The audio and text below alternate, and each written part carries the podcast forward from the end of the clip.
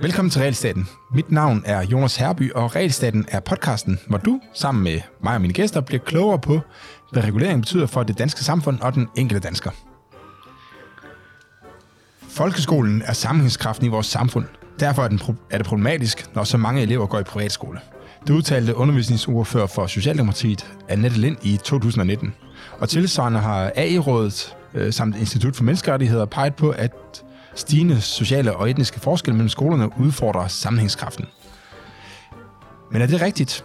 Er det overhovedet et problem med sammenhængskraften, og hvis der er, hvordan håndterer man det så politisk? Det er emnet for dagens podcast, hvor vi har besøg af min kollega, Carsten Bo Larsen. Ja, Velkommen til, eller hvad man nu siger. tak skal du have. Vi, vi sidder begge to øh, omkring øh, 20 meter fra vores kontor, så, ja, ja, ja. så vi ikke bevæger os langt. Carsten, vil du ikke lige starte med at introducere dig selv, Jo. for dem, der lytter med? Jeg hedder Carsten Bo Larsen, jeg er økonom, og så er jeg forskningschef her i Cepos. Og du har, øh, du har kigget lidt på, på sammenhængskraft. Det har jeg sammen med min gode kollega Jens Lund Andersen, har vi kigget på sammenhængskraft. Og øh, det første, første spørgsmål, man må stille sig i den sammenhæng, det er, hvad er det? Ja, det tænkte vi måske lige skulle, øh, skulle, skulle Hvad vende. er sammenhængskraft? Det er, øh, øh, jeg siger altid, når jeg skal forklare, hvad det er, lægge ud, man siger, det er sådan et, øh, et dejligt begreb, som politikere kan bruge som argument, øh, når de løber tør for andre argumenter. Så man sige, det går ud over sammenhængskraften i samfundet, fordi de fleste mennesker har en idé om, hvad sammenhængskraft er, og det er noget godt. Altså samfund, sammenhængskraft, og Ja, ja. også bogstavrim og alt muligt andet. Øhm, men jeg har lavet en lille sjov empirisk analyse blandt mine egne bekendte, som, øh, hvor der er både socialister og konservative og alt muligt andet. Og når man spørger dem, hvad er sammenhængskraft, så svarer de meget klart, at det er noget godt, og så forklarer de, hvad det er, og så er det noget forskelligt.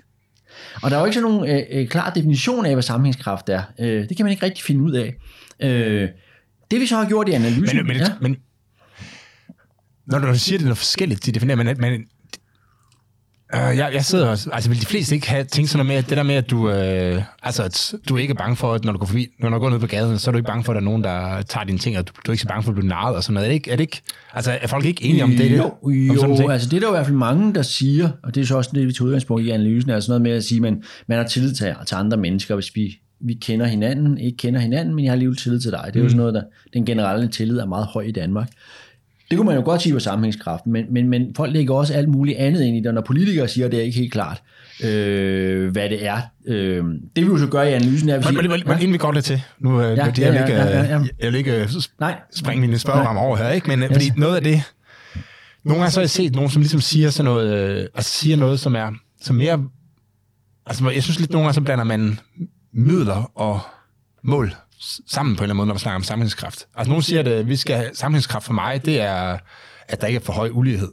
Så altså, men det er jo ikke, altså, jeg kan godt forstå, hvis der er nogen, der synes, at, øh, at en lav grad af ulighed, øh, at det kan være et middel til at opnå sammenhængskraft. Men Ja. hvordan kan det være, jeg forstår ikke, hvordan det kan være sammenhængskraft i sig selv. Har du, har du øh, Nej, det kan jeg heller ikke. Vi kan jo komme lidt ind på det der med ulighed og, og tillid måske øh, øh, øh, senere i, øh, i, i podcasten. Øh, men hvad sammenhængskraft er, er som sagt et, et vidt begreb. Når man spørger mine konservative bekendte, så er det sådan noget med fælles værdier. Vi tror på Gud, konge og fædreland. Ikke? Og, Ja, det- vil give mere mening Vi har, mig, ja. vi har en ensartet, øh, øh, eller jeg vil ikke sige ensartet, men, vi- men vi er som udgangspunkt i kristne samfund, og vi er alle lige for herren og, øh, og sådan noget. Når jeg spørger mine mere venstreorienterede, så er det sådan med, at, øh, øh, at så er det meget noget med velfærdsstaten, øh, der, blandt, der, der øh, får os til at være sammen på, på tværs af klasser og sådan noget, så vi får forståelse for hinanden. Det er også noget med lighed at gøre. Og Ja, det vil sige, altså, jeg vil ikke sige, det der med, at den får os til at være sammen på tværs af klasser, synes jeg, det synes jeg lidt er sådan en middel, ikke? Men det der med, at man har forståelse for andre situationer, for eksempel, kunne jo godt være sådan en... Altså, det vil jeg også sige, hvis vi bare taler sådan meget bredt, hvad, hvad jeg synes, der kan være... Altså, hvad man kan argumentere. Ja. for, man kan putte ind under øh, samlingskraft. Kunne godt være sådan noget med at sige, at jeg har forståelse, høj forståelse for andres situation. Det er altså... At man ikke ser ned på folk, der har lavere indkomst eller sådan noget, Empati, ja, øh, øh, jamen, det, det kunne det sagtens være. Jeg har faktisk set folk direkte adspurgt om, hvad er sammenhængskraft, som har svaret lige præcis det der med, øh, det er, når folk møder hinanden. Altså, man ved ikke, hvad der kommer ud af det. Nej, nej. du siger, men... Altså, så russer og ukrainer, der møder hinanden på slagmarken, det var tip top dollar. Ja, fordi så sker der noget helt magisk, øh, øh, når man møder hinanden på, på altså det, det, øh, på den måde er det et begreb, som, som på måde, mange måder har fascineret mig, men også irriteret mig, fordi øh, man kan ikke rigtig finde ud af, hvad det er. Men synes du, men synes du det... Øh, altså, er du enig med mig i, at der er sådan en... Altså, man, at hvis man skal diskutere det her, så skal der være sådan en... For, altså, man er nødt til at adskille, hvad der er midler, og hvad der er... Ja, målet på en eller anden måde. Altså det der med, for eksempel det der med at opføre sig ordentligt, uanset hvad status i samfundet den anden måtte have. Altså uanset om det er statsministeren, ja. møder, eller en eller anden ung arbejder i Netto, så skulle du opføre dig ordentligt. Det vil ja. jeg sige, det er sammenhængskraft. Og så må man sige, hvordan opnår man så det? Jamen, er det, det så ved, at statsministeren møder ungarbejderne, eller? Eller, det er jo nogle fælles normer og værdier. Ja, lige præcis. Ja. Lige præcis. Det, det vil jeg give det ret. Det, det kunne også for mig være, øh, være sammenhængskraft, men der er noget særligt ved de der begreber, som bliver brugt af hele den politiske spektrum. Altså ulighed er i høj grad noget, der bliver talt om på, øh, på, på venstrefløjen. Det kan man også måle. Det, det findes ja. der eksakte, eksakte Selvom det også er, kan være problematisk, ikke? Ja, ja, men, men, men sammenhængskraft, det er sådan noget, der bruges altså øh, lige fra højre til venstre. Alle taler om sammenhængskraft. Det er sådan lidt ligesom praksisfaglighed. Det skal vi ikke snakke om i dag. Men det går alle også ind for, uden rigtig at vide, hvad det er mm. øh, i, i skolen. Øh, og, og, og, men det, jeg, jeg synes, tror, der er god grund til at være skeptisk over for den slags begreber. Ja, fordi det, Altså når man bruger... Altså det man godt kan være lidt bange for, det er, når, når politikerne bruger øh, begreber som meget, øh, som ikke rigtig er veldefineret og, ikke, ja. og svære at måle på sådan noget, ja. at så bruger de det for at kunne mase noget igennem, som, altså, som de måske i virkeligheden ikke har hvad skal man sige, sådan fag, hvad skal man sige, faglig, sådan, hvad hedder, hvad skal man sige, sådan empirisk belæg for at skulle, skulle mase igennem, ikke? Jo, man bør i hvert fald øh, lige stille sig selv det spørgsmål, øh, hvad går det her rent faktisk ud på? Ja, ja. Jamen, så lad os øh, prøve at snakke lidt mere om det. Øhm, fordi jeg, jeg kunne godt snakke, tænke mig, at vi starter lidt med at snakke sådan om principperne bag det her. Altså det her med, at man, man laver noget for at gøre, øh, altså for at øge et eller andet, og nu, nu er det sådan et, et, et begreb, ja. ikke? Øh, men, men man bruger, der har været sådan noget med tvangsfordeling af gymnasieelever, men jeg har også lavet et øh, afsnit i, i øh, regelstaten om, øh, om, om det der med, at man, man ændrede på opdelingen af skoledistrikter, mm. fordi man gerne vil have en, vis ja. sam, en bestemt sammensætning ja. i, øh, i skoleklasserne og sådan noget. Ja. Øh, og og man får sådan lidt... Jeg, jeg ender i hvert fald med sådan en fornemmelse af, at man sidder sådan lidt og siger sådan, vi skal lige bruge nogle individer, altså nogle børn, typ, øh, ofte, ikke? Ja. som skal puttes ind i den her klasse for at ja. løse nogle, øh, nogle problemer, som vi synes, der er, som, man, som ja. så borgerne i samfundet, altså børnene i det her tilfælde, bliver ligesom et middel til at opnå et eller andet politisk øh, mål. Ja. Hvad, øh, altså det er ikke et område, jeg har beskæftiget så meget med, men, ja, men på en eller anden måde, så strider det i kroppen på mig. Så kan du prøve, altså hvad er der, hvad kan der være problemer med, med, med sådan, med den? Øh, ja, det er jo ikke noget ukompliceret spørgsmål, fordi der er jo nødt til at være et skoledistrikt. Og så kan man jo diskutere, hvorfor går linjerne lige præcis der, hvor de går, mm. og øh, er det optimalt, at linjerne går, hvor de går. Men hvis man vil begynde at lave skoledistrikter efter, øh, hvordan man har en social sammensætning af børnene, så skal man jo i hvert fald være sikker på, hvad effekten er hvis det er et kriterie, man vil lægge til grund, og det ikke bare skal være børnenes afstand, og de kan komme til at gå i klasse med de kammerater, de leger sammen med på vejen, hvilket også øh, kan være noget godt, eller mange folk sætter pris på. Øh, og, og der skal man jo altid være sikker på, at der er en effekt, og det er ikke bare en effekt, man har nede i maven, en god mavefornemmelse, eller noget, man tror sker, eller alt muligt andet. Hvis man begynder at gøre den her slags ting, så synes jeg jo i hvert fald, at man øh, øh, har, har behov for at have dokumentation for, at det er noget, som rent faktisk har en effekt. Så kan man selvfølgelig diskutere det med at bruge det enkelte individ til at opnå et højere formål. Mm. Øh, og, og nu er vi jo økonomer, så vi ved, det er der mange økonomer, der glemmer lige i øjeblikket. Nogle økonomer, der glemmer lige i øjeblikket, der taler om mulighed, men, men vi ved jo, at interpersonel nyttesammenligning er ikke mulig. Altså, vi kan ikke sige noget omkring, om jeg har, det mener jeg jo naturligvis, at jeg har større nytte af 500 kroner, øh, end du har. Nu håber jeg, at chefen lytter med. Men øh, det øh, øh, øh, øh, kan vi jo ikke diskutere, øh, om det er tilfældet. Så hvis du påfører nogen en eller anden form for øh, omkostning, øh, for at stille nogle andre bedre, Jamen altså, øh, det er en svær situation. Der kan vi ikke sige noget omkring, om det er bedre. Det er det der, som økonomer kalder Pareto-optimalitet. Ja, ja. Altså, det, det, alle skal stilles øh, mindst lige så godt som før, mindst en skal stilles bedre, for at vi kan sige noget objektivt om, at det er en, det er en bedre øh, situation. Så kan man tale om, så kan man så kompensere folk økonomisk osv. Og, og så opnå den her men, men, Pareto. Det er der jo ikke, øh, det er der jo ikke øh, øh, tilfældet her, og jeg tror sådan en af de bedste eksempler, som bare sådan skal gribe tilbage til ens egen øh, erfaringer, det er jo det her øh, eksempel. Jeg har nogle børn, øh, nogle piger, som sådan nogle øh, øh, flittige piger, som jo tit er blevet øh, sat i gruppe i skolen med den urolige dreng. Ikke? Mm. Fordi man har en eller anden øh, øh tanke om, at det vil være utroligt godt. Øh, der er der også ham, den urolige dreng. Han er urolig, mens de laver opgaven. Øh, jeg tror ikke, man gør nogen tjeneste. Øh, ved at lave gruppearbejde på den her måde. Ah. øh, fordi jo, altså godt være ham der, der, der, der slipper for at lave opgaven. Det kan vi jo selv huske, og vi havde gruppearbejde. øh, hvis der var nogen piger, der gad at lave den, så var det fint. Øh, og så kunne det var faktisk en, der lavede opgaverne. Nå, okay, ja, men det tror jeg, jeg gerne. matematik i hvert fald. Ja, nå, ja, matematik, det var, så, det var heller ikke så meget gruppearbejde. Øh, men, øh, men, men altså, der kan man jo tænke på, altså, man påfører man ikke nogen omkostning på den ene eller på den anden måde ved, ved det her, og, øh, og, og er det okay at, at, at lave social ingeniørkunst på den måde, hvis der er nogen, der i hvert fald bærer en meget væsentlig del omkostning. Det, det, det synes jeg er værd at diskutere. Mm. Øh, men først og fremmest skal man jo vide, at der er en effekt for, at man overhovedet skal gå i gang med det. Altså, ellers giver det slet ikke mening. Nej, det, det er rigtigt. Så hvis, man, hvis ikke der er en effekt, så kan man sige, så er det fuldstændig ja, ligegyldigt. Ja. Øh, men selv hvis der er en effekt, så kan, Altså, på en eller anden måde så er det bare noget, der meget, meget problematisk. Ja, fordi jeg tror, jeg tror virkelig, det jeg tænker, det er, hvis nu siger, her der er en samfunds... Lad os bare sige det. Nu det er sikkert også meget vagt defineret, ja. hvad en samfundsopgave er, men lad os bare sige, nu, nu er der en samfundsopgave, at vi har problemer med, øh, med øh, med diversiteten i den her klasse her. Så nu vil vi gerne have nogle flere øh, fra et eller andet bestemt socialt lag, så gå den her klasse her. Så, hele, så når man, laver, når man for eksempel så når man ændrer på skoledistrikterne, så siger man, at altså, så, er det ikke bare, så bliver det ikke lige pludselig en samfundsopgave, så bliver det lige præcis, det bliver dig, dig og dig, der skal løse det her problem.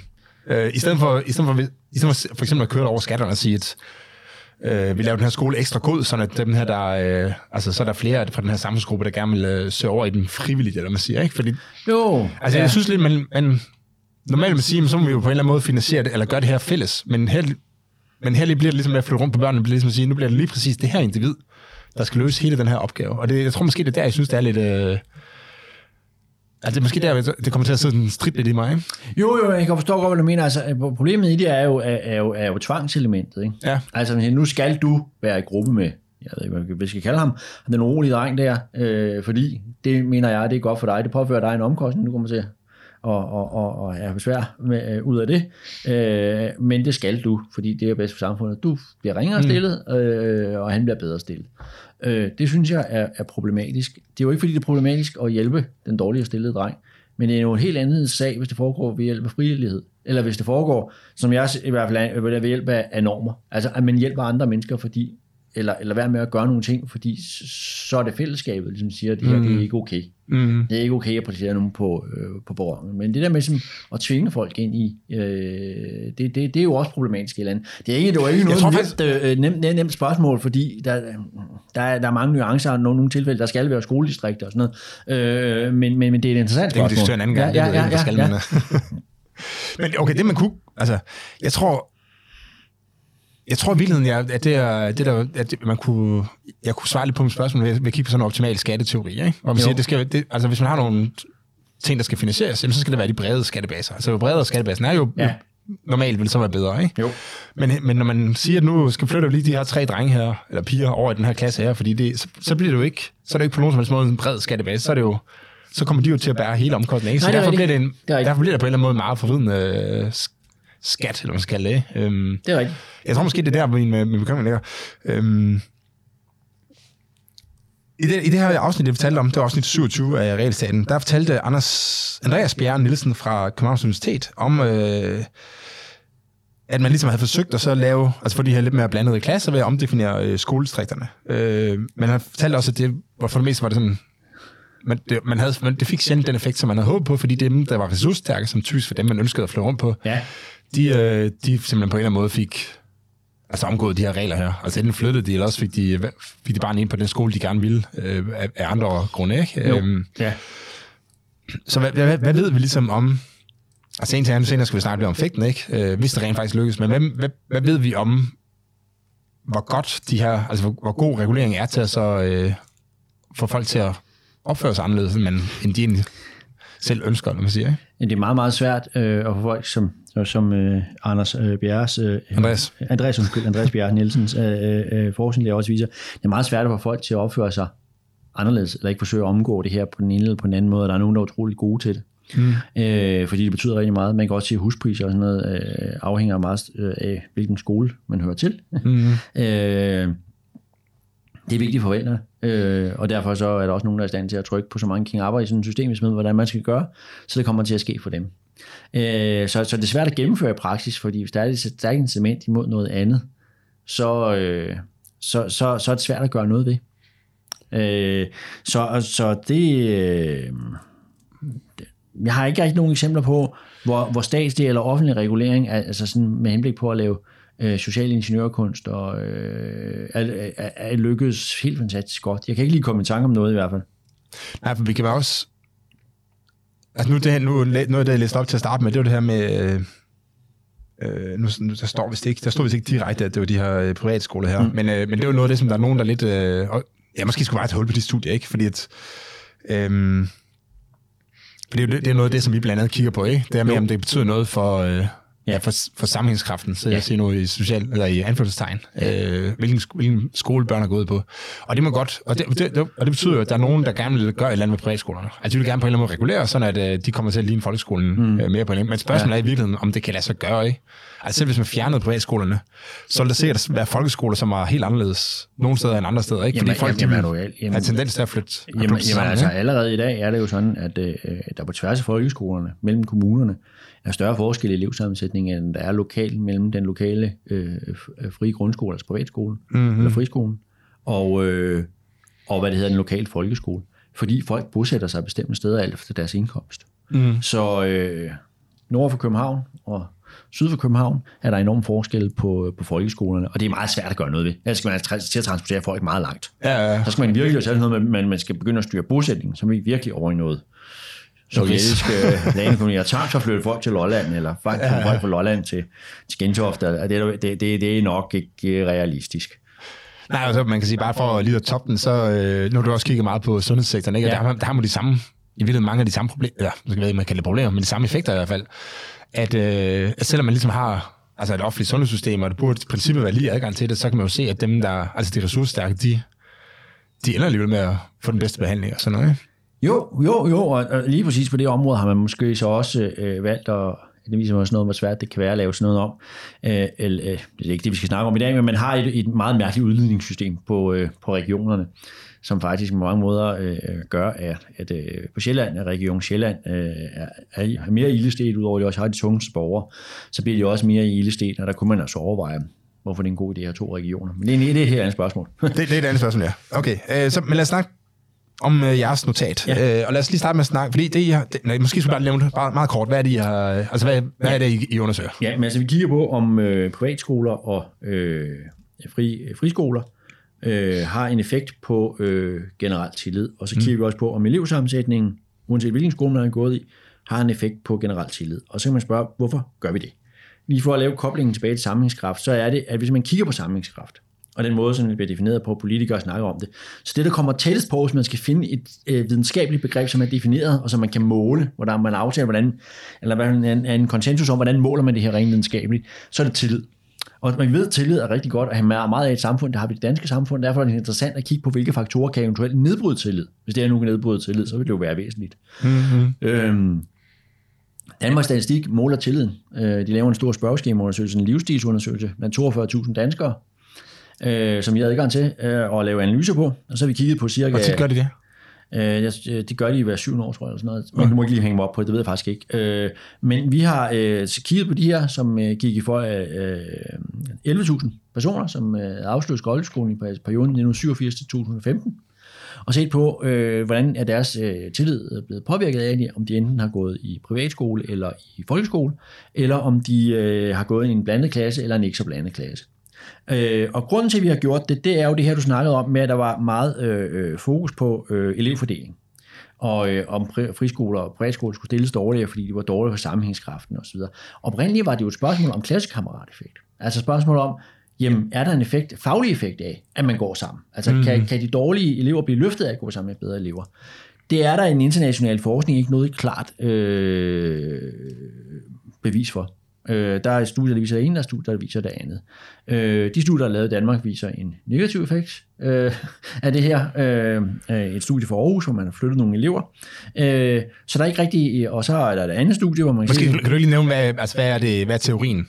Teorien er, at hvis øh, dårlige elever kommer til at gå sammen med gode elever, så sker det, det helt magisk, det er, at de dårlige elever bliver løftet. Mm. De på en måde bliver, bliver inspireret af de dårlige, eller jeg ved det ikke præcis, hvad for en fysiologisk mekanisme, man forestiller sig, der vil ske. Og den anden, at man siger, den modsatrettede er, at de på en eller anden måde Altså, den, det, der kan føre til, at der kan være en negativ effekt, det er, at de på en eller anden måde bliver sat af, eller hvad? Ja, eller bliver segregeret på en eller anden, øh, altså i en gruppe for sig, eller bliver sat af, eller mister ja. motivationen. Eller jeg kan forestille hvis der kommer nogle svære elever ind i en relativt dygtig klasse, så vil læreren målrette sin undervisning. Ja. Gennemsnittet, hvad man siger. Jo, øh, og, ja, og så præcis. De, ja. præcis. Øhm, altså, der er mange øh, idéer om, hvad der præcis sker, men man lavede et studie i Aarhus, hvor man prøvede at flytte nogle elever fra et skoledistrikt til et andet, altså med en sådan busordning. Øh, de klarede sig dårligt, fik dårligere trivsel og klarede sig i hele taget dårligere. øh, selvom de kom over i en, øh, i en stærkere klasse. Så lavede øh, Kraka et studie af, at vi fik en helt lige fordeling på tværs af alle skoler i Danmark, helt urealistisk, meget på det, vi snakkede før, om før. Øh, så viste det sig, at der var en meget, meget lille effekt på det samlede øh, øh BNP, og den først kom efter 60 år, så der var måske ikke en stor gevinst ved det. Og så senest så lavede øh, Tænketanken DEA en fremragende analyse, der står, at det er måske ikke så vigtigt, om du er gået i skole med gode eller dårlige. Skole er, hvor du har ligget i klassens hierarki. Det er faktisk en metode, vi genbruger i det her studie. Okay. Øh, hvor ligger du i, i klassens hierarki, er, øh, er måske mere øh, væsentligt. Altså hvis du har været i toppen af hierarkiet, men måske en dårlig klasse, så klarer du dig generelt set bedre, fordi du måske har nogle bedre oplevelser øh, med at gå i skole. Øh, så der er ikke særlig meget belæg for det her klassekammerat-effekt. Og så, øh, det, det, det kan man ligesom se i de analyser, der er lavet. Så er der sammenhængskraft-argumentet med, at vi... Fordi man vil altså gerne bare mixe de her børn her, eller? Ja, eller man kan sige, at man brugte to. Altså, det, det stod på to, øh, to øh, øh, øh pinde, det der. Okay. okay. Øhm, når det så er sagt, øh, så tror jeg, at man skal sige, at, øh, at øh, øh, de står ligesom på to pinde, den anden var samlingskraft. Og der kan man, hvis man kigger i den internationale øh, litteratur på det område, så er der sådan lidt blandede resultater. Øh, jeg vil udenbart hælde til at sige, at det ikke har nogen betydning i, i, i sådan en nyere tillidsforskning, men der er sådan lidt forskelligt. Der er også lavet lidt på, på, på dansk, på, på indvandrere og sådan noget. Jeg kan bare lige retning, har det her en betydning, eller har det ikke en betydning? Derfor vil vi gerne lave det her studie. Mm. Altså for at sige, så lad os tage fat på det andet argument. Nu var klassekammerateffekten ligesom ude. Lad os se, er der så en effekt af det andet argument? Øh, påvirker samlingskraften af, at man har gået i en friskole? Det er jo egentlig en meget plausibel hypotese. Forstået på den måde, at danske friskolestruktur er jo baseret på, at man har nogle skoler, der har et andet værdigrundlag. Ja, ja. Øh, kristne friskoler, muslimske friskoler, grundvikolske friskoler. Så man siger, hvis man har en gruppe, der ligesom i godsøjne melder sig ud af samfundet, eller i hvert fald øh, ligesom dyrker deres eget værdifællesskab i en særlig skole, har det så en, idé, en, en effekt på, hvordan de ser på andre. Og det finder vores studier, altså det har det ikke. Øh, det har ikke nogen effekt på, hvordan det ser på andre. Derfor kan der jo godt være enkelte skoler, der udgør et problem, hvor man er meget rabiat øh, af den ene eller den anden årsag. Øh, ja, ja, ja. Det, skal ikke, det, det skriver vi faktisk også direkte i analysen. Men generelt set, altså som det store samfundsingeniørprojekt, der har det ikke en effekt. Det har heller ingen effekt, hvor, øh, hvor, hvor blandt andet vi finder nogle bitte små øh, effekter øh, på, på det, som forsvinder, når vi øh, tester for flere variabler og sådan noget, på det her med, med, med, med om man har gået i en blandet klasse, eller ikke har gået i en, øh, i en blandet klasse. Det, der i virkeligheden er afgørende, for tilliden. Men, ja. Der ser, så de små effekter, hvad, hvad, altså hvilken, Betyder det, at hvis klassen er blandet, så har man mere tillid, eller betyder det, at hvis klassen ikke er blandet sammen mere? Det betyder, at hvis klassen er blandet, så har man øh, mere tillid, men det forsvinder, når vi øh, tester for baggrundsvariable. Okay, okay. Øh, fordi det, der er i virkeligheden afgørende for, hvor meget øh, tillid du, øh, du har, det er noget, du har med hjemmefra. Det er også det meget den internationale forskning Altså, det kommer an på, øh, hvilken etnisk baggrund har det, hvilken uddannelse har dine forældre, hvilken indkomst har dine forældre, ikke hvem har du mødt på din vej. Og kulturel øh, baggrund, ja, ja. Øh, ikke så meget, hvem har du mødt på din vej igennem ah, livet, men mere med, hvad har du med hjemmefra. Så, så tillid er i høj grad noget, man arver.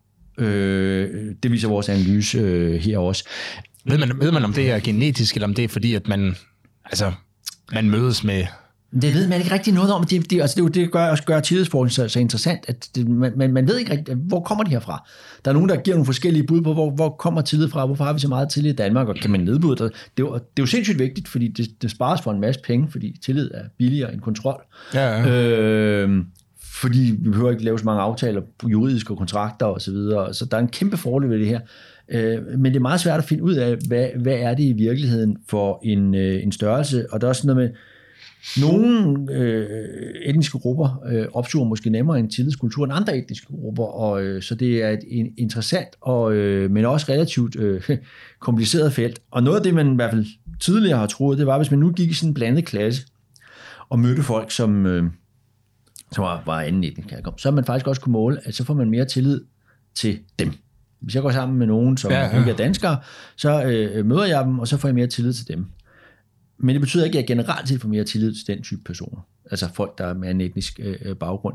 Øh, og vi kender altid, jeg fortæller altid en historie, vi kender altid det, ja. det, det, det slag med en eller anden fyr, der, der ikke bryder sig om fremmede, og øh, så siger han, de skal bare alle sammen smides ud, lige med undtagelse af de der øh, børn, som hans øh, egen børn går i klasse med. Som lokale pizzamand. Ja, ja, og en lokal pizzamand, fordi de er okay men alle de andre, de skal ud. Øh, og, øh, og, og det er sådan lidt den effekt, man, man, har målt, men man måler generelt set, så, øh, så, øh, så, så ser det altså ikke lige sådan ud. Øh, så, så det, er, øh, det er også det, vi finder i, øh, i analysen her. Øh, Der er også en anden ting, som jeg, nu ved jeg ikke, om den hænger sammen med det her, øh, og jeg kan faktisk ikke huske, om det var jeres notat, jeg læste det, men, men det her med, at man, hvis man måler på så folk, der indvandrer til, øh, til USA, så man, så man ser, at dem, der kommer fra lande, der, altså fra, fra, dem, fra Norden for eksempel, Ja. ja. de har jo også generelt Ja. større tillid til hinanden, ja. og de er også rigere og sådan Ja. noget. Ja. Ja. Selvom de bor, Ja. ja. altså, selvom de bor med italienere Ja. der, Ja. i- så på en eller anden måde, af en eller anden grund, så klarer de sig bare bedre, ikke? Øh, og det kan man jo, det underbygger måske det, der du siger med, at det her, det er på en eller anden måde, at det er kulturelt og, Ja. ja. øh, og genetisk øh, Ja. ja. bestemt. Altså det, det, det ligger på en eller anden måde meget dybt i os, og derfor er det selvfølgelig også svært, ja. at, svært at ændre ved at, ved at lige flå på et par elever i folkeskolen, som trods alt udgør Ja. en relativt lille del af vores liv, ikke? Altså, Jo, jo. Og, og derfor synes jeg, noget af det, der er interessant, det er, at nu er vi så heldige, at vi har det her tillidsråstof, eller hvad, hvis nu vi ikke skal svinge os op ikke, i Danmark. Og derfor synes jeg, noget af det, der er rigtig interessant, det er at kigge på, jamen, jamen kan man nedbryde den kultur? Nu har vi den jo, så Ja. kan vi jo selvfølgelig interessere os. Det er jo en intellektuel interessant øvelse at interessere sig, hvordan den opstod. Kan man skabe den igen, og alt muligt andet. Øh, som siger, alkemister interesserer sig også, hvordan man kunne lave guld. Ja. Øh, men men, men øh, det øh, i virkelig interessante her er måske i virkeligheden, hvordan passer vi på den? Altså, hvordan undgår vi, at den bliver nedbrudt? Øh, Ja, for det, det kiggede jeg faktisk lige kort på, fordi jeg tænkte lige sådan, fordi I skrev et eller andet med, når I skrev det her med, at det var, øh, ja, det var altså kulturelt betinget og sådan Ja. ja. noget, øh, og det kom til at lyde som om, at det her, det kan man bare ikke gøre noget som ved. Så jeg tænkte, det, jeg synes, jeg havde læst noget om Østeuropa, og øh, altså hvordan det, og der, der fandt nogle Ja. studier, som ligesom viste, at okay, dem der havde, ja, altså Stalin kunne godt ødelægge tillid. ja. Øh, og, det, og det hænger også ved i generationer, Ja. åbenbart. Øhm, Ja. Øh, så, så man kan godt ødelægge det i hvert fald. Ja. Og øh, ja, det er rigtigt, og, øh, og, og noget, hvis, hvis, hvis, der er nogen lytter derude, der er interesseret i, i, i den problemstilling, så øh, kom der for et par år siden en meget interessant bog af Gert Tænker Svendsen, som jo også forsker i tillid øh, for statskundskab i, øh, i Aarhus, som han skrev sammen med to andre, hans, hans bror øh, Gunnar og øh, øh, Urs Steiner Brandt, øh, og øh, som han, til det handler kontrol eller tillid hedder den. Og den handler noget omkring det her med nedbrydelse af, af, af, af tillidskultur, og om man kan nå sådan en andet øh, tipping point. Det handler man meget om i klima og sådan noget, Ja. hvor der ligesom øh, er, er, er, er for mange mennesker, der er blevet degenereret til, at man kan generelt tillid til andre mennesker. Det er en interessant øh, måde at se det på, synes jeg. Øh, og de, de, har også lavet sådan nogle, de har også lavet nogle artikler, hvor de har lavet sådan nogle matematiske simulationer og sådan noget, kan man jo Ja. godt lide som økonom. Sige, Ja, når man kan godt man, forestille sig det. Kan man nå et eller andet tipping point, altså også ligesom sådan nogle illusionsmodeller, der er i, øh, i, i, i økonomi, mm. øh, som man nogen måske også kender, hvis man har læst økonomi fra, fra, fra sit studie. Men, det er men, meget, meget prøve interessant. ud, men prøve at uddybe den Ja. der, for, som jeg tror, det er øh, for lytterne. Ikke? Ja. Altså, det er det der med, at hvis du... Øh, altså, nu, nu får du bare lidt ved pakker hjem, og så står de bare ude på trappen eller på bordet eller et eller andet. Ikke? Jo.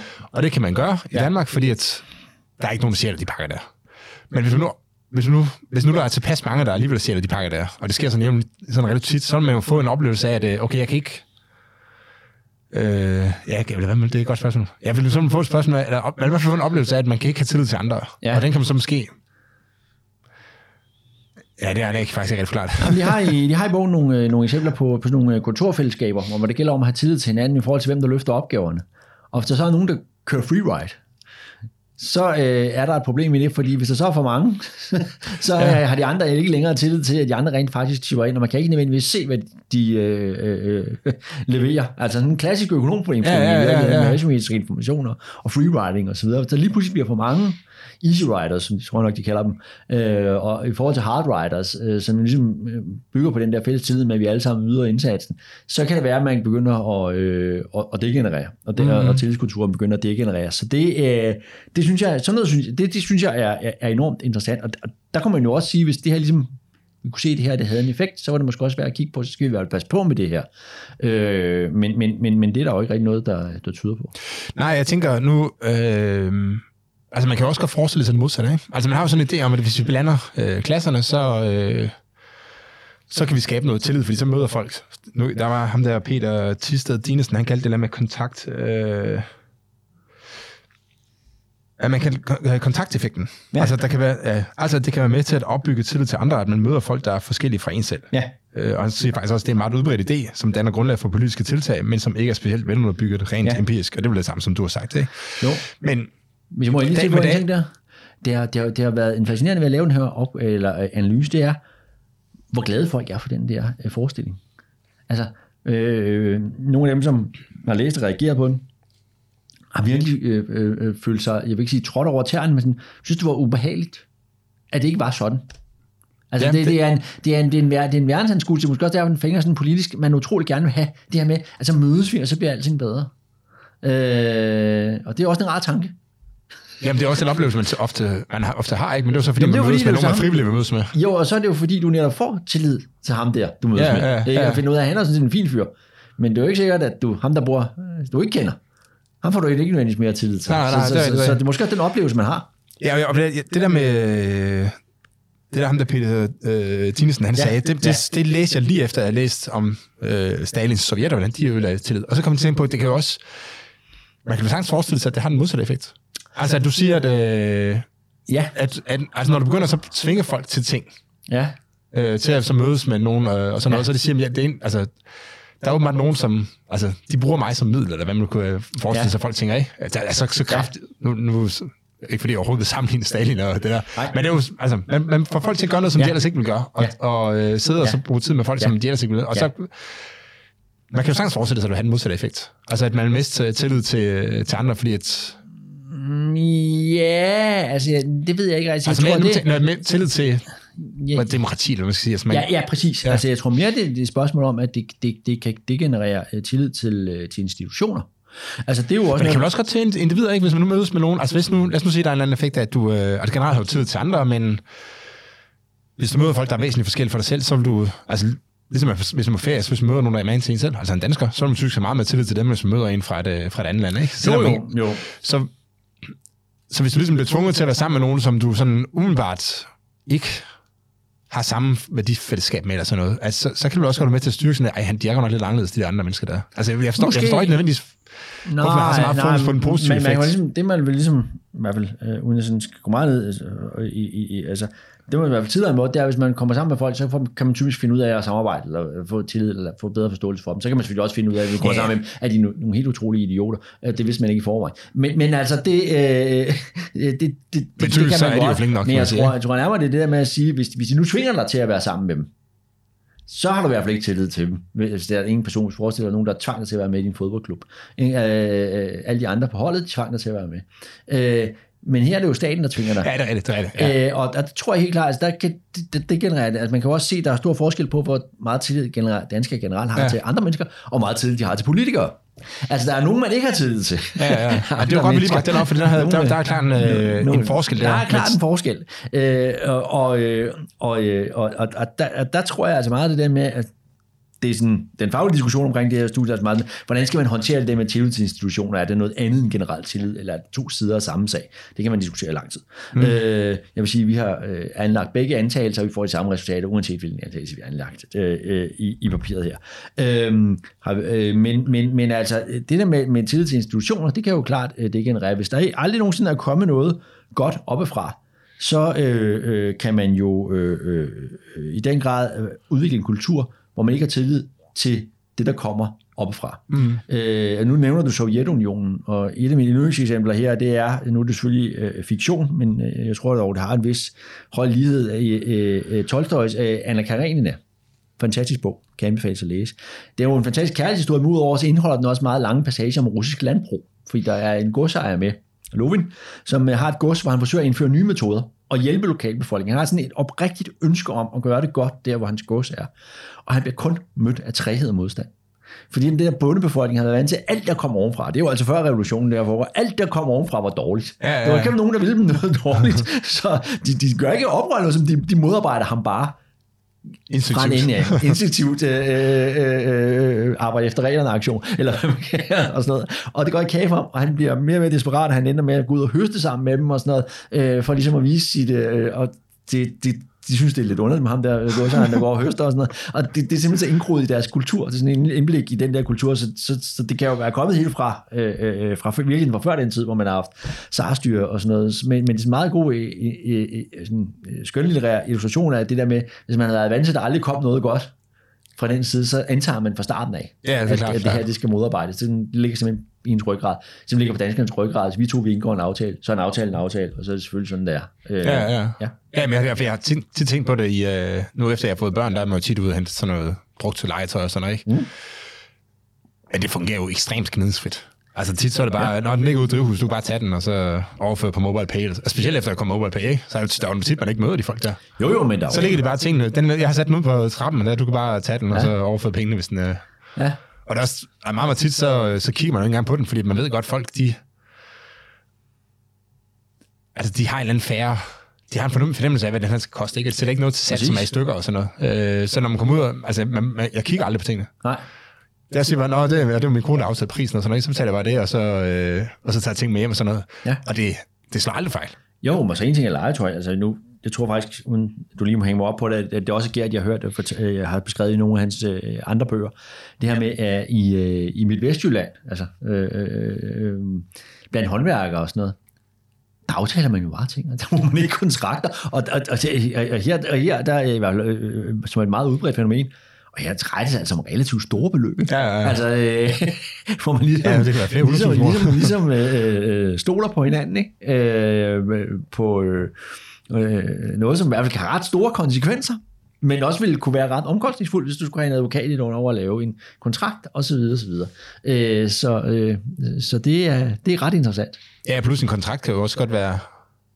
Altså, det kan også være problematisk, hvis man får skrevet nogle ting ned, som ikke som viser sig på en eller anden måde ikke at være, øh, være smart, ikke? Altså, Ja, der, ja kan, da. der kan en mundtlig aftale, Ja, ja. altså, som på en eller anden måde, hvor man ned lige kan tilpasse det, og så finde ud af, hvad der er rimeligt, sådan at være, altså, at være bedre, ikke? Og, og en del af det at have tillid til hinanden er jo også, at man, altså, man forventer, hvis nu der opstår et eller andet problem, at så vil den anden hjælpe en med at få håndtere det der problem, ikke? Jo. Altså, hvis en aftale, det koster 50.000, og så finder man ud af, og der var, hvad, er det, der var asbest i de plader der, eller sådan noget, ikke? Jo. Så, så ved man godt, så, at det bliver altså lidt dyrere, og så Ja. ja. ser man den anden selvfølgelig, at det, det, er- det er klart. Ja, Du, vi siger 80.000, ikke? Ja. Øh, ja. Okay. Øh, jeg tænkte lige, øh, der, der var to ting i forhold til det her, som jeg godt lige tænkte mig at, øh, at lige vende. ja, Den ene var øh, noget, som jeg tror, at mange ikke er, øh, er opmærksom på, men det er, vi, vi, når vi laver studier herinde, så sender vi jo tit vores ting ud til, øh, til eksterne, Ja. øh, for, for at de lige kan, kan kigge på det og give deres øh, input til det. Sådan. noget. Men Ja. det, det, der lige, ondt- det, der, det jeg stod over her, det var, at jeg har så været i uh, anonymt ja, review. ja. Og det, det er ikke så normalt. Så kan du, kan du fortælle lige, hvordan det... Øh... Ja, men, men det gør vi faktisk øh, øh, øh, øh, i, i, i min del af butikken her med alle de større ting, vi laver. Altså alt det, man kan identificere det ved, det hedder arbejdspapir. Vi gør det også med nogle af de større notater, vi laver. Og der er noget, der sådan, altså, øh, øh, vi vil selv vil betegne som forskning, øh, altså forskningsrapporter. Der sender vi det til to øh, øh, eksterne eksperter. Øh, her er det to øh, professorer, vi har sendt det til, øh, som så øh, giver et øh, anonymt review, hvor de skriver, om det bør publiceres, og de skriver, hvilke ændringer, der skal laves i, øh, i notatet, inden det bliver publiceret. Øh, så er det selvfølgelig vores arbejde at få dem implementeret, men det gør Ja, vi naturligvis, for ellers ville vi jo være dumme, og, og, og man, det giver typisk en, en meget stor mereværdi. Det svarer jo til den proces, man kører, når... Øh, øh, Hvordan, man, kan det være, hvordan er de anonyme, siger du? Når man forstået på den måde, altså jeg ved jo godt, hvem det er, fordi jeg sender, sender Okay. til dem, men vi går ikke ud og fortæller, hvem det er til, øh, Nå, på den til, måde. øh, Okay. til, til, om, Okay. til omverdenen. Altså jeg ved ikke, hvem det er, det er ikke, sådan, det er ikke double blind. Altså, Nå, øh, okay, på den måde. Øh, forstået på den måde, at ligesom når man sender til et tidsskrift, man ikke ved, hvem Okay, nå, så det- er. så det er den, øh, så det er den normale- er, Og, ja, ja, og jeg kan også lige ringe til dem, hvis jeg gerne vil. Altså, det er jo en af fordelene ved, ved frem for en sådan tidsskrift øh, Ja, ja. review, øh, at jeg lige kan ringe til dem og sige, hey, du, det her, det forstår jeg ikke rigtigt. Kan du lige uddybe, eller Okay, kan vi have en snak om det her, øh, øh, og så videre. Så, Okay, så, nå, jeg- men, troede, det var men, meget men, men, til tanken er bare, at de, de, de skal ikke, hvis, man nu, hvis vi nu skriver dem ind, det gør vi nogle gange, hvis vi har en, en, en øh, øh, hvis, hvis, hvis, hvis det er okay med dem, og så typisk folk, der review dem, det er folk, der ligesom har hjulpet os og, øh, undervejs i, i stort omfang. Øh, øh, som ligger ud over det, der er review, så nogle gange skriver vi tak til dem øh, Mm. i, efter aftale med dem, i, fordi så bør de nævne men, men uanset om det er reviewet, om det er bare nogle folk, der har hjulpet os undervejs, så er det selvfølgelig en og alene vores ansvar at sørge for, at analysen er i orden på baggrund af deres bemærkninger. Øh, men det er en proces, som øh, jeg kender fra dengang jeg var ansat i det, der, der hedder VIVE, som hed, hedder AUF, som jeg tog med, dengang jeg øh, kom herover i Cepos for at være, være forskningschef på, øh, på fuld tid, for jeg synes, det er rigtig rart øh, at have de der øh, hvad ved man, med to øh, topfagfælder, der har bedømt det og siger, at det er i orden. Så kan der selvfølgelig være andre, sådan er det jo, det ved man også, som tager til forskningskonferencer, andre fagfælder, som har indvendinger og sådan noget. Men ved, Ja, ja, at der ja. er to af de bedste på feltet, som har kigget på det her, og som har, øh, har givet deres bemærkninger, og dem har man indarbejdet. Så står man øh, ja, okay. væsentligt stærkere. Så jeg synes, det, har enormt værdi Det er ikke så forskelligt fra, hvad, hvad, hvad vi ellers har, Nej. har set. Øhm, ja, lad os snakke, der, der, der, er nogen, der var en øh, artikel i Skolemonitor, hvor der er nogen, der var ude og, øh, og ligesom kontrollere eller hvad er det, kommentere lidt på jeres ja. Ja. analyse der, ikke? Ja, ja, Øhm, ja. Og, øh, og ham her, Peter, det var faktisk der, jeg læste det der med ham her, Peter Tister Dinesen. Ja, ja. Og han siger blandt andet, at det er svært at konkludere noget endegyldigt på baggrund af analysen. ja. Øh, ja, og det er sådan, at det vil være med alle analyser, kan man sige. Ikke? Men, hvad, men kan du... Kan du sige lidt om, fordi noget af det, jeg tænker på, det er, hvordan, holder man, hvordan håndterer man sådan noget som kausalitet og sådan noget i, den her, øh, i det her? Nå, ja, man må jo sige, altså, der er jo den... Øh,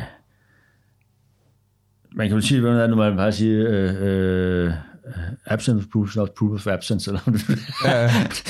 øh, eller noget omvendt. Øh, man plejer at sige, altså, øh, hvis der skal være en, en kausal sammenhæng, så skal der jo først og fremmest være en sammenhæng. Øh, det, det, er det, så kan man altid diskutere, hvilken vej den vender. Øh, og, øh, på det her. Og det er klart, fordi vi ikke finder nogen sammenhæng der, så kan der være et eller andet, det kan være en variabel, vi ikke har.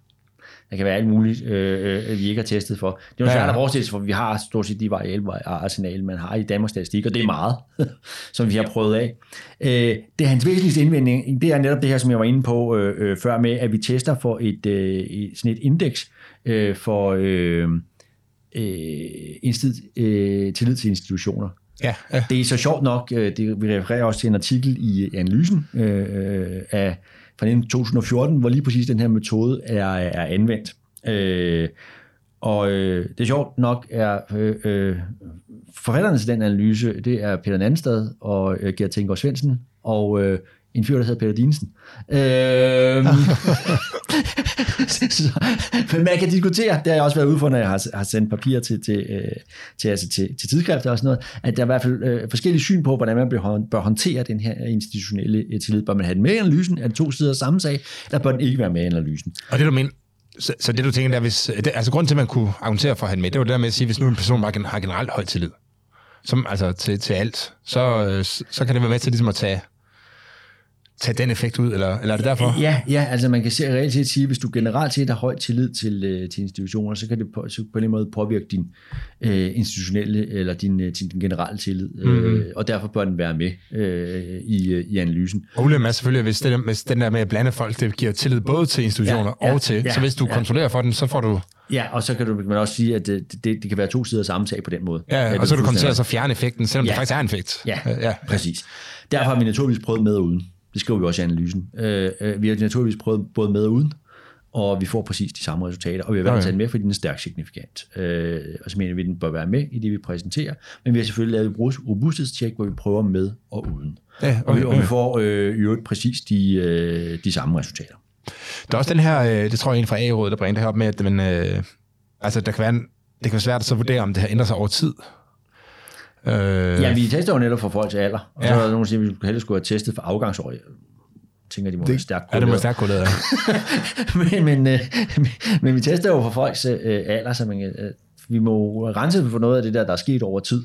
Øh, øh, øh, som man kan sige. Men hvis folk, der har, har samme, altså, på den måde sammenligner folk med, med, med ensartet alder. Altså, vi tager i hvert fald alderseffekten ud af det her.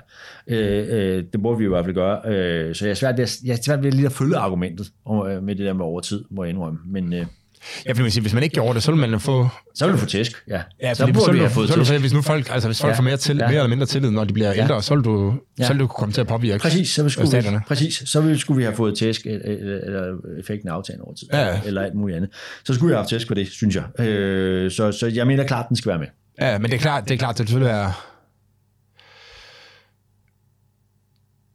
Altså, man, det, man, det ville være stærkere, hvis man på en eller anden måde havde noget, havde noget panel øh, data. Altså, hvis du havde flere år, hvor du havde målt tillid, og så havde flere forskellige årgange på det samme år. Og sådan ja, ja, ja, ja. Altså, vi har de data, som vi, øh, vi nogle gange har. Ja, men ja. det var også det, som ham der Peter, han sagde, at, øh, Ja. ja. at, at hvad der skriver her, som ikke er specielt velunderbygget, rent empirisk, ja. Og det der, man skal jo starte et sted. Øhm, og det fører måske til det sidste, som jeg godt kunne tænke mig at diskutere her. Ikke? Ja. Ja. Det, er, øh, det er det her med, hvem der skal løfte bevisbyrden. Ja, det er også et rigtig godt spørgsmål. Fordi et, Det er et rigtig godt der spørgsmål. er rigtig mange, der gerne vil gøre noget her, ikke? og de Jo. siger, at øh, der er klassekammerater-effekter, og der kan være noget med ja. sammenhængskraft og sådan noget. Ikke? Øh, Jo. og vi har snakket lidt om bag det, det er ikke, Ja. ja. man ved ikke rigtig noget om det. Ja. Og jeg, jeg synes nogle gange, det er ikke kun i den her debat, men i masser af andre debatter også, at der er det ligesom om, man skal ligesom, altså, hvis først det er nævnt politisk, hvis der er nogle politikere, der gerne vil øh, indføre et eller andet, øh, så skal man ligesom ud og bevise, at det ikke Altså, at det ikke vil virke. Ja. Øh, for at kunne modstå den der regulering der. Og at, det synes jeg er problematisk. Øh, og, og, jeg, og jeg, kan, jeg kunne se, at det her interview der, er det lidt det samme, som I stod inde i her, ikke? Jo. Altså, nu, nu læser jeg lige nogle par citater op her fra A-rådet, ikke? Øh, at de siger, at den øgede polarisering er ikke hensigtsmæssig og går ud over sammenhængskraften i vores samfund. Øh, og han siger også det der med, at jeg forstår kun social tillid øh, som delmængde af sammenhængskraften. Jeg betragter også sammenhængskraft som et spørgsmål om balance og lige muligheder. Ja, hvad betyder det? Ja, det ved jeg ikke. Men uanset hvad, lyder det mere som et redskab, ikke? Altså, hvis du lige muligheder, kan du måske få... Ja. Nå, anyway. Øh, og så var der også, han understreger samtidig, at ønsket om at sikre en diversitet i elevsammensætningen ikke kun handler om sammenhængskraft i samfundet, og peger blandt andet på klassekammeratseffekten. Ja, den har vi jo været inde på. Ja, det har vi været inde på, ikke? Men det er som om, at man kan bare blive med at så strø om sig med de her argumenter, og så... Altså i håbet om, at øh, politikerne så på et eller andet tidspunkt vil gribe ind. Ja. Ja. Jo, men altså... Hvad- hvad er dine tanker om det? Jamen, der, der, Jeg er frustreret. Utrolig, utrolig mange, utrolig mange. Men jeg forstår, for det første synes jeg, at der er alt for meget politik, der ligesom skal begrundes, eller man forsøger som, som der ikke er evidens for, for nu at sige det, øh, som det er. Nu har man lavet et skærmforbud i, øh, Ja, ja. i, øh, i daginstitutioner, i hvert fald skrevet ud, at man skal øh, minimere brugen af skærme. Så kommer der et stort metastudie i Nature, der viser, at skærme kan være godt i nogle situationer, skærme kan være dårligt i nogle situationer, så det er måske i virkeligheden allerbedst at lade det være op til den enkelte pædagog, meget Ja. apropos frisætning, og se på den enkelte, det enkelte barn, og måske også i samarbejde med forældrene, naturligvis sige, hvor meget skærm har brug for. Skærm skal altid bruges på den rigtige måde, så noget kan være godt, noget kan være dårligt. Øh, øh, man skal have den rigtige mængder på den rigtige måde, og det må så vurderes rent øh, konkret. Sådan er det jo også med lægemidler og alt muligt Ja. Øhm, og, og, og så fordi man har en eller anden, så skal det ligesom begrundes i, at man ved, der er den her sammenhæng over, om børn sidder for meget, og børn bliver mistrives, fordi de sidder foran en skærm. Jeg ved ikke rigtig så meget om, hvorfor børn mistrives. Øh, men så har man defineret, at det, det er skærm. Øh, øh, praksisfaglighed. Børn skal lære at slå et øh, øh spejl i eller slå søm i, eller slå søm i et spejlæg, eller hvad det nu er, de skal. Øh, fordi så bliver de øh, bedre mennesker, og så vil det vælte ind på erhvervsuddannelse og alt muligt. Det ved vi ikke noget om. Det er ikke noget forskningsmæssigt øh, defineret begreb. Jeg har skrevet en del om det, eller noget om det i hvert fald. Øh, det skal man så rulle ud over alle skoler. De skal bare have praksisfaglighed, i stedet for at lade det være op til de enkelte skoler at vurdere, hvor meget praksisfaglighed skal være. Vores skole passer til vores elever. Ja, og så man Der er forskellige skoletilbud til, til elever, der er til det ene, der er til det andet, og, og, og, og så videre. Der er alt for meget af det der med, at man, det, der skal komme sådan, sådan det der, man forsøger at lave det til nødvendighedens politik. Altså der skal være en eller anden form for øh, øh, øh, øh, logisk, øh, videnskabeligt argument for politikken, øh, og så siger det er fordi, vi, det virker på den og den måde. Og det ved man jo reelt set ikke. men hvad skulle man ellers bruge som argument? Jamen, jamen, jamen altså, øh, jeg tænker for det første, hvis man begynder at lave forsøg med mennesker, eller, eller flytte rundt på folk på den der måde, øh, så skal man have meget, meget gode argumenter for at gøre det. Ja. Øh, øh, ellers er der en grund til at, at gøre den slags ting. Nu er politik jo sådan, at man må godt mene noget. Men så skal man jo sige, at det er det, man gør. Sige, jeg mener, at børn skal ud og lege i regnvejr, og det er noget, staten skal spille dem. Så skal man sige det. Ja. Det må man jo godt. Det kan jo en politisk holdning. Det må man jo godt mene. Øh, øh, så må man jo også mene, at det skal ikke være op til pædagogerne at se, om det er hensigtsmæssigt at gå ud i stormflod, eller, øh, øh, eller at øve være op til, til forældrene og sådan noget. Det er simpelthen noget, de ikke kan finde ud af. Det skal staten bestemme. Men det er jo en holdning. Ja. Ikke? Øh, øh, Så, men, så, du, så det du mener, er, at man skal ikke begynde at pakke det ind i en eller anden øh, Ja. øh, videnskabelig, hvis den ikke findes. som, som, som ikke findes. Ja. Og, øh, og, og jeg synes øh, også, der kan være en tendens til, nu skal jeg selvfølgelig passe på, at man siger, men nogle gange, hvis man kigger på nogle af de forskere, der stiller op til nogle af de her kommissionsarbejder, der er faktisk også nogle af dem, der har skrevet om det selv efterfølgende, der er, så, så, så kan de også have en tendens til lidt at blive grebet af stemningen, fordi man sidder der, og man skal jo anbefale et eller andet. Så må man ikke komme ind i den her kommission nu. Man skal anbefale et eller andet. Og så anbefaler man ligesom det, man kan på et øh, relativt tyndt grundlag. Og så bliver, så bliver man fanget i det, så lige man lagt navn til noget, der, der måske ikke er voldsomt godt underbygget. Øh, og, og, og, og, så videre, fordi der er jo et pres for, at man skal lave noget politik, man skal for, forandre noget, man skal anbefale noget. Ikke? Man siger, øh, Så man har ligesom så er der at sige, at nu kommer XX-kommissionen med anbefalingen, det ved vi ikke rigtigt. Ja, men man er lidt fanget i den, at nogen, nogen må gøre noget. Og man har nogen, det er ministeren, ikke? Ja. Men man mangler ligesom noget. Ja, Og så, øh, så, nedsætter man, så, kan, så kan man nedsætte et udvalg, udvalg eller et eller andet. Man kan også bare opfinde et eller andet selv, ikke? Øh, Som man jo, men altså, for forestil dig en kommission, der sagde, det ved vi ikke særlig meget om, så måske skulle I bare den med ro og lade folk selv finde ud af det. Det, altså, altså, det, det- med, man kan jo, det kunne måske anbefale, at man forsker med det, eller lave nogle Det forsøg vi eller eller andet. Det gør ja, ja. næsten altid. Det er jo også næsten altid anbefalet, at man skal, man skal kigge mere på det. Men, øh, men, men, men, men altså, øh, øh, det, det, er- det er svært at forestille sig en, en, en, øh, en kommission uden slagkraftige for, øh, forslag til forandringer. Ja, jeg, jeg omtaler det nogle gange lidt som... Øh, altså, jeg, jeg bruger nogle gange ordene, øh, altså kemisk medicin og social medicin. Og siger, hvis man går ud og så behandler en hel masse mennesker med kemisk medicin, altså Ja. fra medicinalindustrien, ikke? så vil man jo så vil man jo aldrig acceptere, Nej. At de bare sagde, Nej. det, det, det, lyder, det, det lyder meget godt. Der. Du tror, det Hvis vi- blander mere kemikalier sammen, det, må, det lyder rigtig fedt. Ja. så, øh, og så bare rulle ud over alle mulige. Ikke? Øh, Ja. Det vil man aldrig nogensinde acceptere. Nej. Men når det, det, som jeg så kalder socialmedicin, altså noget med at blande børn, eller, Ja. eller flytte rundt på nogle mennesker, eller købe dem til, en, ja. et andet sted hen, eller sådan, ikke? Så er, det, så er det som om, eller lave alle mulige projekter for indvandrerkvinder, der skal lære at cykle, eller hvad jeg, så er det som om, man bare siger, at øh, ja, men helt sikkert, det må man Jamen, gerne. hvis du så øh, havde en eller anden pille, du fandt ud af ikke virkede, så ville du heller aldrig komme nogen og sige, at det drejer sig ikke bare om at kurere den her sygdom. Det drejer sig også om balance og lige muligheder. Ja, ja, Altså, øh, nej, det er rigtigt, det er rigtigt. Ja. nå, øh, men Jamen, det, det, jeg, jeg bliver... Øh, jeg, jeg kan blive frustreret over det, ikke? Øh, og- men specielt den der... Altså den der fornemmelse af, at, øh, at lige pludselig så, altså, så er det den... Altså, det var dig, der fik ideen. Du må jo ligesom dokumentere, at det, at det har den ønskede effekt. Det er da ikke mig, der skal begynde at, bruge en masse tid på at bevise, at det ikke har en effekt. ja, Øh, Ja. og, og, og, jeg synes tit, den her bevisbyrde, den bliver, bliver vendt helt på hovedet, ikke? Øhm, jo, det gør det, det gør det, men, men, men, men, men jeg ved ikke sige, om det er grundvilkår i politik, men, men politik, det er jo også meget retorik, ikke? Altså, ja. Det, det lyder super fedt. Nej, der det, det, det, bliver måske, det bliver måske grundvilkår på grund af det, du siger der med, at man prøver så at pakke sin holdning ind i noget videnskab. I stedet for bare at sige, at øh, prøv her, de offentlige ansatte, de parkerer bare børnene på iPads, og det vil jeg ikke have. Øh, eller hvad nu ens argument kan være. Så derfor så forbyder vi iPads i, øh, i institutionerne. Ja. Øh, og, det, og, det, og det er min holdning. Øh, jeg er ikke, altså, men, men ja, Ja, så, så kan man jo diskutere den holdning, og spørge, og så overveje, at man vil stemme på den minister næste gang, når man nu kan se ned i Ja, ja, institutionen, men man at, de sige, faktisk, at det er at de faktisk prøver på at gøre det så godt som muligt. Ikke? Ja, jeg- skriver noget om det på et tidspunkt øh, øh, øh, på min blog, men det har jeg ikke fået gjort endnu, men, men altså, det grundlæggende det der skærmforbud, ikke?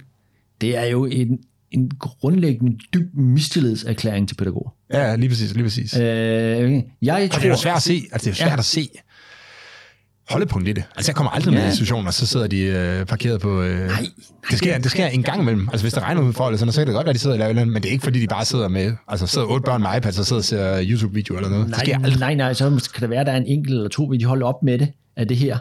Altså de få steder, hvor det måske sker, vil de holde op med det af den her grund, fordi der er kommet de her øh, retningslinjer, som så alle de pædagoger, der godt kan finde ud af, at det skal forholde sig til. Og det er jo sådan generelt set en, en mistillidserklæring til, øh, øh, til, til, til professionen. Det, det, det er det eneste, det ender med at blive.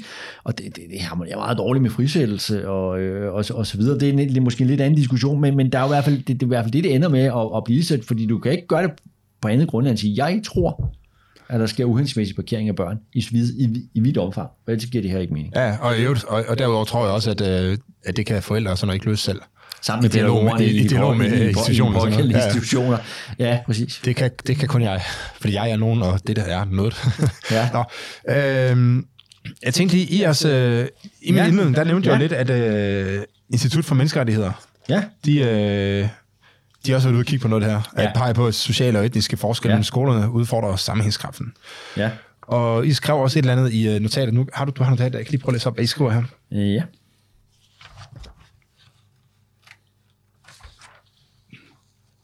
Øh, I skriver, Ellen har Institut for Menneskerettigheder påpeget, at en stigende social og etnisk segregering i grundskolen kan mindske sammenhængs- sammenhængskraften. Ja. Institut for Menneskerettigheder foreslår derfor, at folkeskoleloven ændres, så de enkelte skolers elevsammensætning afspejler den sociale og etniske diversitet i den kommune, hvor i skolen ligger. Ja. Da jeg læste det, der var jeg ved at tage kæben. Og derfor var jeg lige og kigge på Ja. deres anbefalinger. Ja, ja, ja. Og lad, nu jeg læser lige en af dem op her, Ja. den første jeg har. Det er, Ja. Folketinget, de skal ændre folkeskoleloven, så det tydeliggøres, at den enkelte skoles elevsammensætning i videst mulig omfang skal afspejle den socioøkonomiske diversitet i den kommune, skolen er en del af. Ja. Øhm, det, ja, på en eller anden måde, så, flugt, så har, altså, det flugter ikke rigtig med min opfattelse af, hvad menneskerettigheder er. Nej, nej, nej, nej, nej, overhovedet ikke. Øh, Det har jeg da også meget svært ved at se. Øh, Og, og, og som vi lige var inde på, så er en stor del af diversiteten for er, jo, er på tværs af kommuner. Øh, og, og, og så kan man sige, at det kunne også være en menneskerettighed at få lov til at gå i skole med dem, man bor ved siden af. Jeg selv vælger skole. Så man kan altså, ja, eller øh, øh, øh, gå i en lokal skole, eller, eller som ikke skal sendes til øh, Kuala Lumpur, nej, det skal man selvfølgelig ikke, men ud i den anden ende af kommunen, for at gå på en skole, øh, hvor man øh, ikke rigtig hører til. Altså meget brug Aarhus øh, busartiklen der, jeg, Ja, jeg, jeg, jeg nævnte øh, tidligere, øh, som de gode folk fra Aarhus Universitet har, har, har, har, har analyseret, hvor det faktisk går ud over børnene, når de bliver busset væk. Ja, Altså, ja. de, de burde da have en, en menneskerettighedsbeskyttelse mod at blive udsat for den slags form for offentlig indgreb. Ja, ja. Øh, altså, øh, det, det, det, det synes jeg, øh, øh, og, og, så- og så er der jo igen det der med at sige, jamen gør man dem overhovedet en tjeneste? Øh, det gør man jo så i hvert fald ikke her, det er meget indlysende. Jeg synes, jeg synes det, var, det kunne, altså, det ville være mere relevant at sige, at øh, altså, de synes det der med, at, at du, om du er bosat på den ene eller anden side af en streg, øh, det afgør dit, øh, hvilken skole du går i, og sige, at, vi, at man må lave en ordning, der er mere fair end skoledistrikter. Så du hvis du gerne vil gå på en anden skole, så, må du, øh, så skulle du have mulighed for Ja, ja, på lige fod med andre, og så komme ind på den skole. Øh, for eksempel via lovtrækning, eller det kan være. Jeg ved, jeg ved ikke, hvordan man kunne gøre det, det. det kunne man jo godt gøre. Men, kunne det, man godt men jeg synes, den der, den... Øh, ja, altså, det strider sgu lidt i mig. Ja, ja, ærlig. altså, det er jo ikke fordi, man ikke skal gøre noget for øh, øh, socialt udsatte, men, men hvorfor skal man gøre det her? Altså forstået på den måde, øh, Rockefonden har vist, at i, øh, i folkeskolen, der er de, de dygtigste lærere, der underviser de øh, elever, der har den højeste socioøkonomiske baggrund. Ja. Ja. Det er fordi, de altså formentlig får det samme løn, så kan de godt tage de nemme elever. Dem, der for alvor kunne gøre noget for de udsatte socialt øh, stillede børn, gøre noget for dem, som ikke består folkeskolens afgangsprøve, de burde da belønnes. Øh, og man burde da øh, sikre, at der var incitamenter til, at de bedste lærere søgte derhen. Øh, Ja, ja. Sådan, så vi fik så meget ud af det her som overhovedet. Der var, Ja, det så det er ting, der man kunne, man kunne, altså hvis der er en skole, er, så hellere flytte lærere frem for at flytte elever. Altså, der er også et eller andet i det med at gå sammen med nogen, som man har et, øh, man bor ved siden en af, kan lege, kan, lege, kan lege med, øh, øh, og så videre, og så videre. Og så er der også måske også... Ja, må, må, må, må lige bryde den der, fordi det, det, det, er har jeg overhovedet ikke tænkt over, men er- det, det, og man kan sige, og lærerne kommer jo flytte ved at så tilbyde nogle andre forhold. Ikke? Præcis. Altså, det kan være, hvis du har en skole, siger, at vi har en skole her i et Præcis. område, der har problemer, så Præcis. siger, og nu vil vi gerne gøre noget Ja. ved det, jamen, så tilføjer man ressourcer, så man kan få altså mindre klassestørrelser, eller højere lærerlønninger, eller hvad det nu skal være, som gør, at det bliver mere attraktivt for lærerne at komme derover. Lige altså for, de bedste lærere det er det, jeg siger, hver gang jeg debatterer det her. Altså, jeg synes hellere, at man skulle gøre noget ved det, og det var relativt meget nemmere at gøre noget ved. Og det ved man faktisk øh, øh, øh, virker. Øh, vismændene lavede jo den der fantastiske Det er fordi analyse lærerne kan jo pendle langt meget længere. for, ikke, for et lille års tid siden, hvor de brugte det nye lærer-elevregister, hvor man kan sammenkæde, hvilke elever har haft hvilke lærere. Hvor det er meget stor forskel på, hvor gode lærerne er til at, at øh, hæve elevernes faglige niveau. Øh, det er svært at finde ud af, hvad der kendetegner Men er det produktivitets... Hvem er det, der var gjort det, siger du? øh, vismændene. Ja, og vismændene. Ja, ja, øh, men det kan så svært at finde ud af, hvad der kendetegner gode lærere, men det er sådan lidt anden diskussion. Det ved de nok ude lokalt. Men Så de havde, man- de havde, jeg kan huske, der var nogen, nu kan jeg huske, om det var vismændene eller produktivitetskommissionen, eller hvem det var, øh, men der var nogen, der lavede en kobling mellem, at der, var en klar kobling mellem afgangskaraktererne i gymnasiet. Ja, det, er, det var, det var produktivitetskommission. det var, okay, ja, ja. Ja. Øh, så det var også en måde at kigge på det på, men altså, det er jo, man skal bedømmes på de resultater, de får skabt, men man, man har nogle lærere, som i den grad er i stand til at skabe resultater med de her øh, Ja. ja. børn, som er de største udfordringer, øh, øh vi har både i folkeskolen og også samfundsmæssigt, som i den grad fortjener at blive øh, øh få noget særlig opmærksomhed. Så må de det belønnes, altså. Altså, det, det, det, det kan jeg simpelthen ikke. Altså, øh, i stedet for at begynde at rende rundt og lave social ingeniørkunst. Øh, og så er der jo noget andet, altså noget, som jeg er meget fascineret af i øjeblikket. Der, der er noget, øh, øh, hvad det hedder, øh, udenlandsk øh, øh, forskning. Øh, vores gode gamle ven, øh, Thomas Sovel, øh, som har slået sig på skoleområdet på sine gamle dage. Han er jo blevet, mm-hmm. en meget gammel mand hvor han kigger på det her med øh, øh, segregering, hvor han jo andet kigger på i, i den, der hedder Charter School, som der i sin fantastisk bog, øh, at nogle af de her skoler, som har meget skæve, men som er private skoler, som har en meget skæv elevfordeling, de er i den grad i stand til at løfte øh, elever, som øh, har en, øh, en dårlig social øh, baggrund. Og han kigger også på noget med øh, en, der hedder Social Justice Fastest. Øh, jeg har ikke Ja, fået læst ja. den. Øh, Ej, jeg har hørt har, syv om den. Ja. har anbefalet mig en podcast om den og så videre. Jeg har faktisk lige købt bogen. Øh, men øh, øh, hvor han blandt andet kigger på øh, folk, som kommer ind på gode universiteter, eller, eller knap så gode universiteter. Og hvis du kommer... Ja, gennem sådan nogle særordninger, Ja, ikke? gennem så sådan det, så det kan være særordninger. ja. Ja. målrettet sorte eller indfødte, Ja, ja, eller, ja, altså og- får de adgang til det universitet, Præcis. hvor de egentlig ikke har evnerne til at gå. Ja, øh, eller måske også den, den kulturelle baggrund til at gå. Altså, øh, når jeg tænker på mig selv, øh, og det er også godt derfor, man, man, man tager altså udgangspunkt i sin egen historie, øh, er fascineret af det at sige, altså hvis man skal lave den der sociale opstigning, altså man taler så meget om mønsterbryder, mm. så er det måske en god idé at spise elefanten i små bidder. Øh, altså forstået på den måde, at hvis øh, jeg er, er fra Midtjylland, og jeg gik gymnasiet i, øh, i Haslev, der var ikke så mange, der gik i gymnasiet dengang. Og øh, min storesøster var student, men så var, jeg no, øh, øh, var der ikke heller ikke nogen, rigtig nogen akademikere i familien. Og det var da en oplevelse at komme på gymnasiet her. Ikke fordi det var sådan den, den store forskel. Jeg mødte nogle mennesker, der læste weekendavisen for eksempel. Det var det første gang øh, øh kendskab med den. I, i mit hjem læste Fri Aktuelt og øh, det lokale dagblad. Øhm, og, øh, og, og, og, oplevede nogle ting der, som, som man kan sige, jeg fik nogle øh, andre venner og, øh, og sådan noget. Men vi var alle sammen en flok bundrøv fra Midtjylland. Altså, øh, hvis jeg nu var startet på et nordsjællandsk gymnasium der, øh, ja, så er det svært at passe ind, ja. så har det været svært for mig at passe ind. Øh, så fik jeg nogle venner, der kom på universitetet og gå på Nordsjællands Gymnasium. Men, altså, så, som jeg ven med den dag i dag også har det. Altså, man har ligesom spist den der elefant i, i små bidder, og jeg tænker ja. også, når man taler om elevfordeling på gymnasiet, altså nogle af de her, altså nogle af dem, som i, i den grad er ved at sådan, det der uddannelsesloft, det er jo, det er jo indvandrerpiger, øh, som jo i stigende grad får, øh, får længerevarende uddannelser. Altså, ville det være godt for en, for, for, en, for, for en indvandrerpige fra øh, Københavns Vestegn at blive øh, tvangsforflyttet til Ørgaard?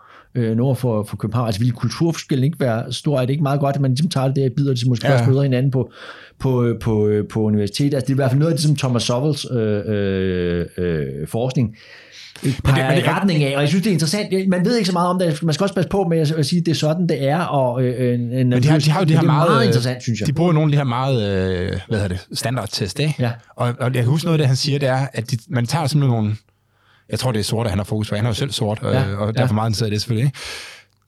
Men man tager nogle sorte elever, som er rigtig, rigtig dygtige. Ikke? Jeg kan huske, at de der top 25 procent, ja, eller sådan, ja, ja. Ikke? Øh, altså nogle af de allerdygtigste, ja, ja. der søger ind på universiteterne. Ja. Øh, og så, siger, så giver man dem adgang til nogle universiteter, hvor top 2 procent går. Altså, ja. de, altså aller, aller, aller, aller, aller, aller dygtigste. Øh, og, så, øh, og, så, og så må man simpelthen sammenligne øh, dem der, der så kommer ind på de allerbedste universiteter, med dem, der så bare kommer ind på, den, altså på, på ret gode ja. universiteter. Og så man ser dem, der, øh, der kom ind på de dem, der ikke fik særbehandling, ja, ja. de klarer sig meget bedre efterfølgende. Ikke? Ja. Øh, fordi de, ja. de kom ind i det, på deres rette hylde, kan man sige. Ikke? Så ja. de har fået undervisning, der er målrettet. Det niveau, de, de nu engang øh, lå på. Ikke? Øh, og altså, man har faktisk skadet dem. Den, det der med, at man har givet dem særbehandling til at komme ind ja. på et ekstremt godt universitet, ja. har i sidste ende faktisk endt med at, så, øh, at skade dem. Øh, fordi de, ja, fordi bundgrund har nok bare ikke kunne følge med. Ikke? Jo, men også, måske også er meget på deres fremragende analyse i klassekammerat-effekt det giver dig måske ja, nogle ja, særlige, særlige succesoplevelser, en særlig ballast, alt muligt. Også det er kun for nederlag. Klart bedre senere i livet, hvis du har ligget i toppen. Mm. Ikke? Uh, så uh, uh, det, det, man kan, det er svært at sige noget indgyldigt om alt det der. Jeg synes, det, det er et meget, meget interessant uh, forskningsområde at, at, at kigge på af hensyn til at gøre det bedst muligt for de her uh, uh, uh, børn, ja, ja. Som, uh, som, som i den grad fortjener noget særlig opmærksomhed, og så skal man i den grad passe på med at eksperimentere med dem på et usagligt grundlag. Ja, ja præcis, præcis, præcis. Ja. Det, ja, for det er jo, det er jo sidste ende uh, social medicin. Ja.